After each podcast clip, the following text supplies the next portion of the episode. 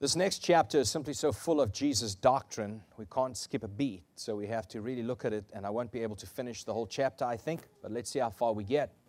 Because in John chapter 15, Jesus teaches us very specifically what it means to be fruitful. What it means to be fruitful. How to become fruitful. In the world, they rephrase the term fruitfulness to success. Back in the day, when you speak to a farmer, spoke to a farmer back in the ancient times, he would say this was a very fruitful year. Nowadays, a farmer would tell you we've had a very successful quarter. So, when the Bible speaks of fruitfulness, it speaks of success. But here we're going to see Jesus teaching us what it means to be fruitful from his perspective or successful from God's perspective. All right? And so we're going to learn what it means to be fruitful, how to become fruitful, and what it means to remain in Christ's love. How to remain in Christ's love. How to gauge whether or not we are, in fact, a disciple of Christ or not. This is what he's teaching us in chapter 15. And what is the basis of your joy? What is the basis of your joy? If you ask a parent, for most part, what do you hope to ha- what do you hope for your children one day? They would say that they that my children will one day find happiness. But truthfully, God has called you to a joyful life, a joyful life, and to find joy in Him. But our question is, what is the basis of that joy? Where do I stand in order to grow in that joy? Where, what is the source of joy in life? And for most part, people think it's pleasure. That's why they chase after pleasure. But pleasure does not produce joy necessarily, but very often it produces pain. What is the basis of our joy? So these are the things we're going to discuss or see Jesus speak to us about in this chapter. And one of the main themes of this chapter, as I mentioned, is the fruitful life. And before we cover the chapter, starting with verse 1, going forward, what I would like to do is explain verse 8 because we need to understand verse 8 and then we're going to go back to the top of the chapter. So, verse 8 of chapter 15 says, My Father, Jesus speaking, is glorified. He is glorified by this. You go like, by what? Jesus says, that you bear much fruit. He didn't say that you bear some fruit. He says that you would bear much fruit. And when you bear much fruit, God in heaven is glorified. God in heaven is glorified. So, this tells me this one thing for certain that God is glorified by the fruit bearing life, by the life that is successful in God's perspective. So, if you want your life to glorify God, guess what? Know what it means to be fruitful and become fruitful. That's a life that glorifies God. Question, of course, is well, what does it mean to be fruitful? Here's the question. So, what I did was, I went through scriptures and I saw what are all, what all the authors of Scripture's perspectives were of a fruitful life. Wouldn't that be helpful to understand? because it will actually redefine our context of success. It'll help us redefine success from God's perspective instead of from Wall Street's perspective or the world's perspective. And so, let's look at what, it is, what does it mean to be fruitful. Many equate a fruitful life with a productive life. Somebody goes, "La, we're very fruitful this year." Um, after a productive day, maybe on the job, somebody would come back and say something like that. This was a very productive, productive day. But if we look at a seemingly productive individual, like with the likes of, let's say, Elon Musk, okay, because people have a lot of feelings about him. He's South African, so simmer down, okay? Let's say we look at somebody seemingly productive like Elon Musk, who manages many, many, um, well, who manages multiple very successful companies. And what is that success, or that, what does that production or productive life look like? Does it fit within the context of John 15, verse 8? The fruitful life that glorifies God. Does it fit within that context? The answer is no, it doesn't. Because Elon as a self proclaimed agnostic, is not glorifying God with his success. He's doing other things with his success, right? So let's consider what the writers of scriptures meant when they used the word fruitful. First, a fruitful person is the one who raises godly offspring.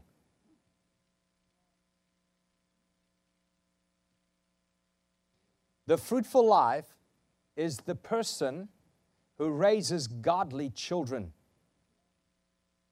Genesis 1:28. God blessed them, Adam and Eve, and God said to them, "Be fruitful and multiply and fill the earth with your children. Then subdue it."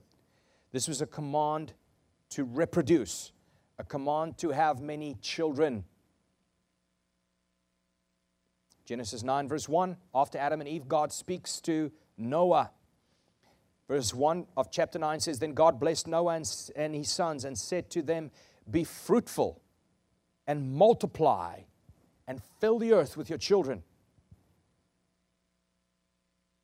Here, God commands Noah to multiply in the sense of having many children, grandchildren, and great grandchildren.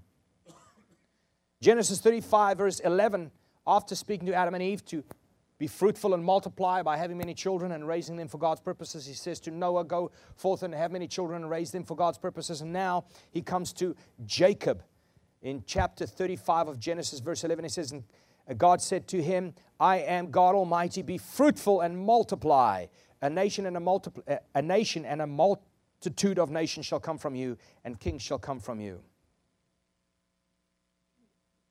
Adam and Eve have many children. Raise them for me. And then he says to Noah, Noah, I have many children, raise them for me. Then he says to Jacob, Jacob, have many children, and raise them for me. This is a fruitful life. In Exodus 1, verse 7, it says, But the sons of Israel were fruitful and increased greatly and multiplied and became exceedingly mighty, so that the land was filled with them, with them, their children, their grandchildren, and their great grandchildren. They were fruitful.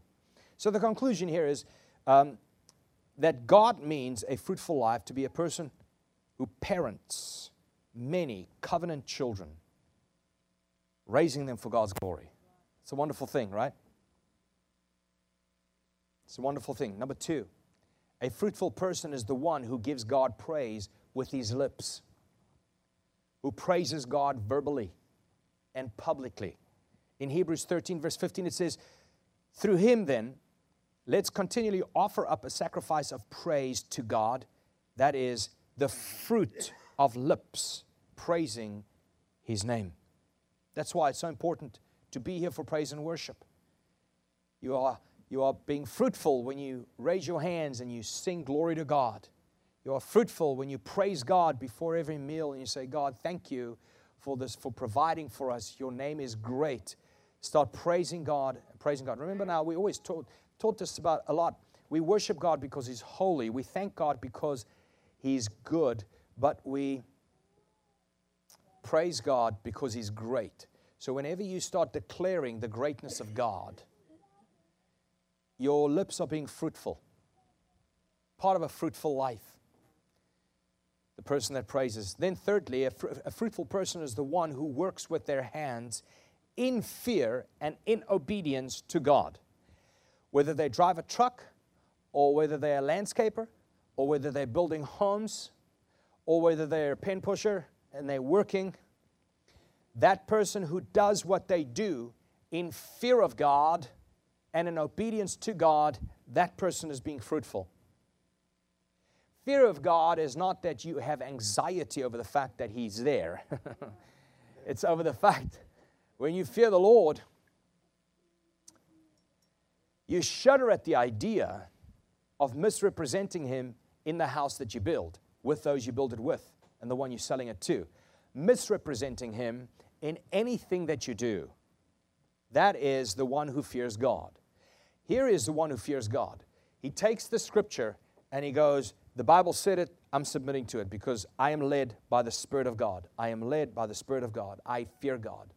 I don't argue scriptures, I don't argue God. When God says He is sovereign and man is responsible, I go like, I don't get it, but it's true. I'm fine. True? When God says, I am one and I'm three, I'm like, all right, you're, you're one and three. Who am I to argue? I submit to that. I preach that. I declare that. I'm happy about it. when the Bible says Jesus is 100% God and he's 100% man, I'm like, I don't get it, but hey, I'm, one, I'm totally okay with it. He said it. All of the paradoxes in scriptures, it's fine. I'm okay with it. How can God be sovereign and so much evil exist in the world? Well, there are a lot of very intellectual ways of explaining that, but for, for those who might watch and do not understand it, it's fine. It's fine. The one who fears God says, God, let, let God be true and let every man be a liar. Will he not do that which is right? Yeah, but what about the wars? Will he not do that which is right? Yeah, but he's right. He's supposed to be righteous, good, and sovereign. Let he will do what is right. And Job, who are you to question his goodness? So, the person who fears God is the one who's, who completely submits to the scriptures and then goes about building a life. In other words, a fruitful person is the one who works with their hands in the fear and obedience to God. Psalm 128, verse 1 and 2 says, Blessed is everyone who fears the Lord, who walks in his ways. Did you see that? Blessed is everyone who fears him and walks in his ways. When they eat the fruit of their labor, of their hands, they will be happy and it will go well with them. Those are the ones who are bearing fruit, the ones who build homes in the fear of the Lord the ones who fixes cars in the fear of the Lord. Amen. Number four, a fruitful person is the one who supports God's work with their finances. In Romans chapter 15, verse 26 and 28, it says, For it pleased those from Macedonia and Achaia to make a certain contribution for the poor among the saints who are in Jerusalem. so, in other words, the saints in these two cities, Macedonia and Achaia, they took up an offering and they brought it to the church in Jerusalem to support those who were poor in that church. Verse 27 It pleased them indeed, and they are, they are their debtors. So, in other words, those in Jerusalem, it pleased them, and they are in debt to those who bless them. For if the Gentiles have been partakers of their spiritual things, their duty is also to minister to them in material things. Verse 28 Therefore, when I have performed this, when I have performed this and have sealed to them this fruit. What was this fruit? It was this offering. When I seal to them this offering, I shall go by my way to Spain. So we see that a fruitful person is the one who supports God's work with their offering. And then, number five, a fruitful person is the one who leads people to Christ by sharing the gospel. 1 Corinthians 16 15 says, Now I urge you, brothers and sisters, you know the household of Stephanus or Stephanus, that they are the first fruits of Achaia, and that they have devoted themselves to ministry of the saints. Okay, so this household from this man Stephanus or Stephanus became Christians after hearing the gospel and they became the first Christians. They became the first fruits of the ministry of that, of, of that group who led them to the Lord. So, in other words, every person that comes to the Lord after you minister to them, they are fruits. And that makes your life a fruitful life.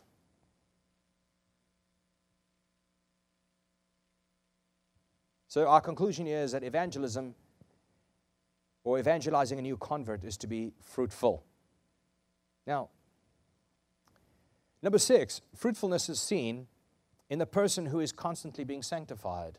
Is this helping anybody? Fruitfulness is seen in the person who is constantly being sanctified. Sanctified is the word being cleaned up. Being cleaned up. You don't get saved because you cleaned up. You get cleaned up because you're saved. You don't get saved because you are now sanctified. No, you are sanctified You are being sanctified because you got saved. And so here we see in Hebrews chapter 12, verse 11, it says, For the moment, all discipline seems not to be pleasant. Nobody likes to be disciplined. He says, But it seems painful. Yet those who have been trained by it, by discipline, after they've been disciplined, it yields the peaceful fruit of righteousness. So when you have somebody in your life that, that brings to you the Word of God, and it might not be comfortable, be like, yeah, but are you stepping on my toes? Well, I mean, you know, that's what the Bible says. And I just want to bring to you what the Bible says about what's going on in your life. You can have one of two responses. You can get angry at that person, or you can love them for it. I've, I love everybody who has come to me and brought to me the scriptures and helped me correct my life to be in line with scriptures. And so should you. Why? Because I love God more than my own ego, who gets, who gets, uh, you know, my ego gets touched when somebody comes to me and corrects me. But if I can deny myself, I can be disciplined. I can be discipled. That's where the word disciple comes from, is the disciplined ones. Right? And when we are disciplined, afterwards, it says in verse 11, the peaceful fruit of righteousness becomes yours. So, in other words, sanctification becomes yours. You are being cleaned up. Galatians 5 22 and 23 says the same thing. He says, But the fruit, can everybody say fruit, please? But the fruit of the Spirit of love is love. The fruit of God's Holy Spirit is love, is joy, is peace, is patience. Sorry. So, you know, we have some famous guy that slept some other famous guy, and, and he goes, afterwards, he goes, he takes the, the trophy that was given him, and he says, he says, love makes you do, what does he say? Crazy things. And the moment I heard him say that, I thought, but the fruit of the Spirit is love, joy, peace, patience. Okay. Kindness, brother. Goodness, faithfulness, gentleness, self control. Okay. It says against that's love right there. That's the first thing about love. The Bible says love, Romans 1 Corinthians 3, 13. Love is what? Patient. Love is kind. love doesn't make you do crazy stuff, brother. Love makes you patient. Love makes you kind. I've, I've, I've had moments where I felt like slapping people. And I think that if I ever had to go and slap somebody in public like that, they'll take me out of the room, wouldn't they? That's where it becomes wrong. If, I, if, if, if you're going to get arrested for something, then everybody else should get arrested for the same thing. You shouldn't be, you shouldn't be receiving a standing ovation. So here we see that fruitfulness is seen in the person who is constantly being sanctified. Sanctified, right? So every time I see a lie, I see a person in our congregation growing in the things of God, walking away from certain things that they shouldn't be involved with, walking towards the things of God. I'm so humbled by that because you know that is God. It's not me. You know it's not them. it's God that sanctifies you through His Holy Spirit. And I, I'm just amazed. You know, I meet with, with many of you, sometimes weekly, sometimes monthly, sometimes annually. and, um, and we're a small congregation, so I'm, I'm so blessed to be in people's lives you know, sometimes we have a breakdown. I get it. Sometimes things just really come apart, don't they? And you know, it's okay. You know, it's really okay. But what's not okay is to leave it broken. What we need to do is be sanctified continually. If somebody has breakdowns often, I'm like, all right, can we try and see if we can maybe space those breakdowns a little bit further from each other? can we grow? Yeah, can we grow between those breakdowns? Can, can we have a little bit more time between this time and next time? Let's grow in sanctification. And let's know that this does not please God. We are misrepresenting God when we have these breakdowns. But it's okay. Sanctification is needed, not perfection. Perfection will drive you into sin, secret sin. You don't have to have secret sin. It's okay because sanctification is, is working in you. Now, I don't want to mention too many names, but I know Dave wouldn't mind. He's our elder. I mean, can you, can, can you imagine Dave, you know, the cops breaking into his house and arresting him? look, at how, look at how far God has brought Dave, where he now ministers. I mean, you know, it's an amazing thing, you know. Um, I can't use Linda as an example. She's always been perfect. Uh, there she is flushing, flushing the evidence, you know, the papers down the toilet, trying to protect her guilty husband while the cops are running around the building looking for evidence. what an amazing, amazing story of God's goodness and God's grace. Brother, you could not have been sanctified the way God has sanctified you had it not been for the grace of God. There was no wisdom to make those changes at the time, right? It's true for all of us. It's true for all of us. You know, we were talking, Sid and I were talking yesterday. I mean, you know, we are frustrated with where we are at, and we should be because we want to always be more and more like God. But, you know, 10 years ago, Sid wasn't close to any church. well, actually, how long ago was that, Sid, when you were down in Vegas begging God to show Himself to you? Nine years ago. Wow. Yeah, you wasn't there. you know it wasn't Him, it had to be God.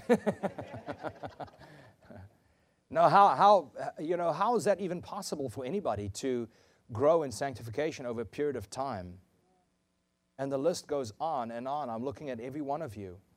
I'm thinking of how far God has brought you, not just out of, out of your, your your clubbing here is David Akathera, right?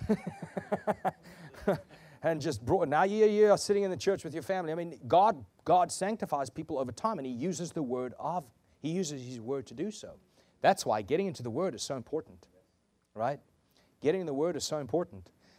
And um, I didn't want to, I, I, don't want to really mention too many names, but I can, I mean, Steve, uh Charlie, every single, I mean, Han, it's just amazing how God has uh, really worked in people's lives. But this is sanctification, and that is fruit.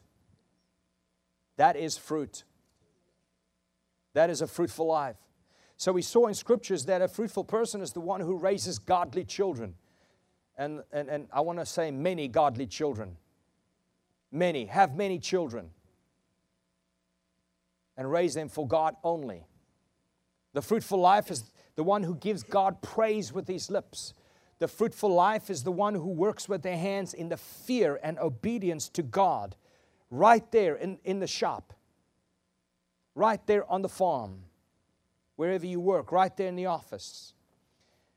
You see that the person who, who is fruitful is the one who supports God's work, who supports God's work,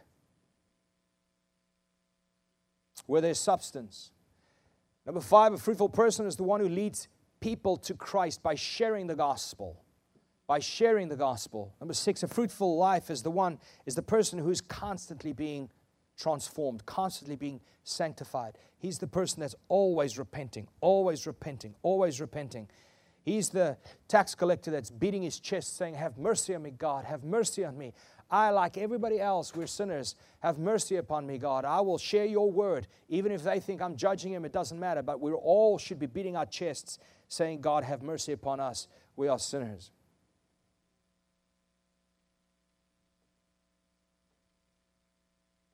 So the conclusion here is to continue being sanctified, being holy, or growing in holiness is to have fruit. Now, in regards to John 15, when Jesus speaks of being fruitful, he's very definitely speaking to the 11 disciples, all his disciples minus Judas, about their mission. He's speaking to them about their mission, which he would later then clarify in the Great Commission which is to go into all the world and to do what? To preach the gospel, to make disciples, and to teach nations to obey Jesus. I'd like for us to actually look at that. Matthew 28 17. Here is your great commission from heaven. God is speaking to you today. If you came here to hear to receive a word from God, here it is. If you want Jesus to speak to you, He's speaking to you right now. And Jesus came up and spoke to them, verse 17 of Matthew 28, saying, All authority in heaven and on earth has been given me. Let me just pause right there.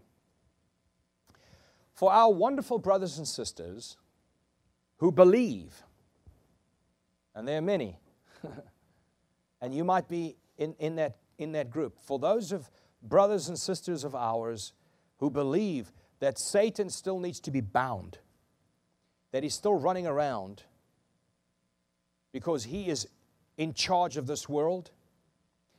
I'd like to know what we do with this verse. Jesus says, All authority, there's no authority other than this that I'm referring to now. All authority, every single bit of it, both in heaven and where? on earth has been given to me. I am in authority, in total authority in heaven, and I'm in complete authority down on earth. Not Satan. I am.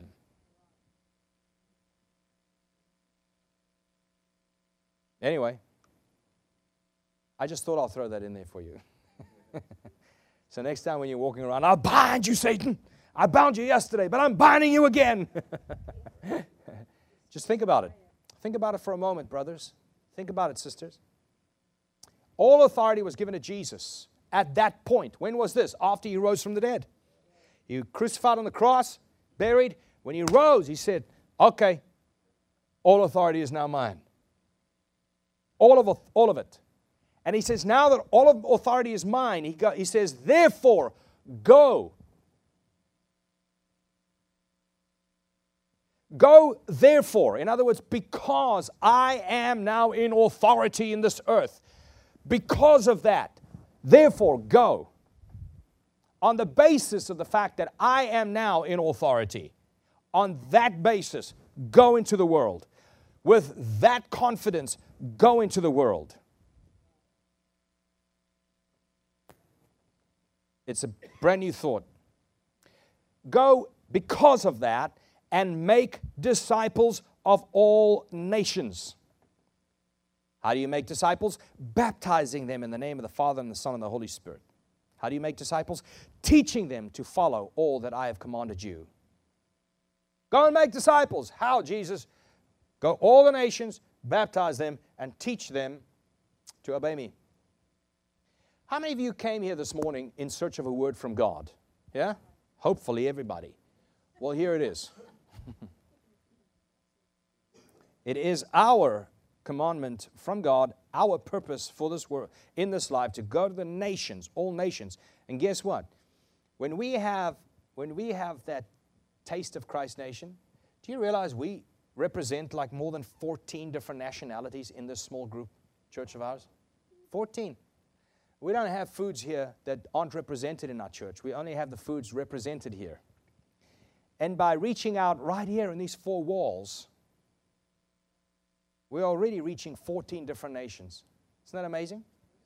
in first year Bible school, we already have nine different people from nine different countries signed up in first year Bible school. Isn't that wonderful? We really are reaching the nations. You go like, where's everybody? Yeah, we're reaching them. All right. Give us a minute, will you? Don't be in such a rush. we're getting there. We got to get a building. We got to, you know, we're doing a lot of things. We, we're starting second year Bible school. So give us a minute, huh? Yes. We're running first year Bible school and second year Bible school at the same time this year. April 13th, don't forget. That Great Commission is so alive to me, isn't it to you? Jesus rises from the dead and he says, I'm on authority now. You guys have been, people have gotten possessed, and now here I am. I'm in charge now. Now, I'm not saying that Satan isn't currently deceiving people. He is, God allows him to deceive people. Like, for instance, I'll give you a good example of how he's like. Satan, Satan is like, like the mobster, the gangster. He's not in charge. He's not the government. But what he's doing is, he's like the gangster who tries to manipulate and he, try, and he, and he, and he, and he tries to um, intimidate. He's like the roaring lion, like it, but he's not it. That is who he is today. And that's why you ought to laugh at Satan every time he comes at you. He's not in charge. And here, because Jesus is, because of that, now go and preach. So, next time, next time you share the gospel with somebody, you share the gospel with somebody because Jesus is already in charge. It's like this. Back in the day, when a new king, when a, when a new king rises to power, he would send all his men to go and declare, He is now in power. He is now in power. We have a king. He is now in power. And that is the Great Commission. We are to go and declare the fact that Jesus, the king, has arrived. And we need to go to all the nations and tell them, by the way, just want to let you know Kim Jong un, Jesus has arrived. and he is now king of the earth. And you might get shot for that with a rocket, because that's how that guy shoots. rocket man. He might kill you with a rocket, but guess what? That's why the early Christians were killed, because their very first decree, their very first creed as a church was what? Jesus is Lord. Why did they have that first creed? Because Caesar said he was Lord, and the church said, Sorry, you're not. We here to tell you Jesus is Lord. And they got killed. Why did they say, Sorry, you're not, you're not, you're not Lord, Jesus is? Because Jesus said, All authority has been given to me. Now go and tell the world. All authority is His. See, and that's how we ought to present the gospel. Declare that He is King. And you'll see those whom God's going to touch with His grace will go, I know He is. Yes, He is. Their hearts will come alive to that truth. And I thought I'll mention this as we come to a close that um, this Easter, this Easter coming up in a few, few weeks here, April 17th, thank you. what I'd like to do here is I would love for us to have a massive outreach. I'd love for us to go into all the world in these between these four, four walls and reach nations. How about that? By I'm going to prepare the gospel, presenting the gospel in a very understandable way, so that you can bring the person in your life that has least understanding. is, that, is that okay? Bring the person that has least understanding of the gospel, and I will do my best to explain the gospel in the most understandable terms without watering it down. And all we can do is we can present the gospel and declare that Jesus has all authority, and then allow God to touch people's hearts. How many of you are with me on that? Yeah? Let's make a massive effort towards preaching the gospel right on Easter because that's the easiest time to get anybody into church. That's right. Christmas, Easter, it used to be Mother's Day, no longer is.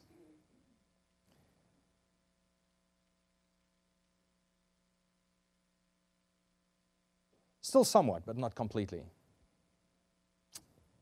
And so here we see uh, there are three things Jesus refers to when he's telling us to be fruitful. He's telling us to evangelize. He's telling us to make disciples. How do you make disciples? You first get a convert, somebody evangelized to Christ, and then you get them baptized and you teach them to obey everything that Christ has ever told us. That's our Great Commission. And that is a fruitful life. I'm going to close with the opening of today's sermon, which is John chapter 15, verse 1. I'm supposed to. this is the sermon. he says, I am the true vine, and my Father is the vine dresser.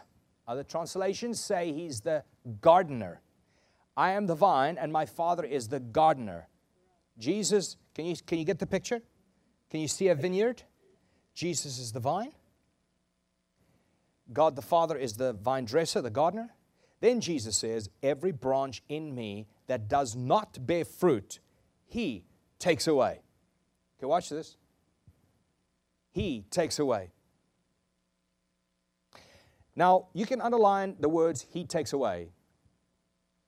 Do you know that that can be translated perfectly fine, perfectly as He lifts up? He takes away from the ground. He lifts up. That's what that is. Now, if you have a, if you can see the vineyard and you see this vine and it has a branch and the branch is on the floor and it's not producing, that's what. The, that's why the gardener goes, the vine dresser, he goes, he picks it up, and they usually have wires, and he ties that branch to a wire, lifts it up, and now the sap flows and it produces fruits. How wonderful.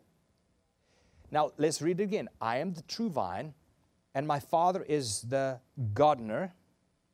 Every branch in me that does not bear fruit because it's laying on, on the floor, he picks up, he lifts up the branch in me that does not bear fruit so that it will bear fruit. Jesus is promising those of you who are truly in Christ, God the Father is lifting you up. This is God's work in you. He's lifting you up and will cause you to become fruitful in sharing the gospel, in discipling someone else, and growing in sanctification. And growing in sanctification because when he says, teach them to obey everything that I've taught them, that is sanctification. Teach them to obey, obey, that is sanctification. So God's promise here is for those of you who are already in Christ, not bearing fruit, God is going to lift you up and He's going to cause you to become fruitful in your life. You will start seeing people hearing you share the gospel, and you will become fruitful. You will start teaching people the Word of God, and they will start obeying the Word of God, and so be sanctified. So, we as a church should ask God, make us fruitful, God. Can we do that right now? Let's just say this Father God, thank you for lifting us up, making us fruitful, that we may reach the world, that we may reach the nations with your gospel, and that we may teach them to obey you in all that you have commanded us. Amen. And the final part of that verse, and then we close, it says, And every branch that bears fruit, he prunes it so that it may bear more fruit. So that it may bear more fruit. The point here is no branch that is truly one of Christ's remains fruitless. The point is, everybody who's truly in Christ ultimately will become fruitful. Whether it is that God didn't have to lift them up or whether it is that God did lift them up, but every single branch in Christ ultimately becomes fruitful. Sanctification is part of your Christian life if you're truly a Christian. Reaching out to others is part of your Christian life. Being fruitful in all of those ways is part of your Christian life. And every one of you who are truly in the vine and fruitful will ultimately experience pruning. I am okay with being disciplined. I'm okay. I don't, I'm not, I don't want to be so thin skinned that nobody can come to me and say something to me. How many of you are with me in that? Yeah? How many of you are so thin skinned, you'd hate for me to identify you right here, right now? uh, all right.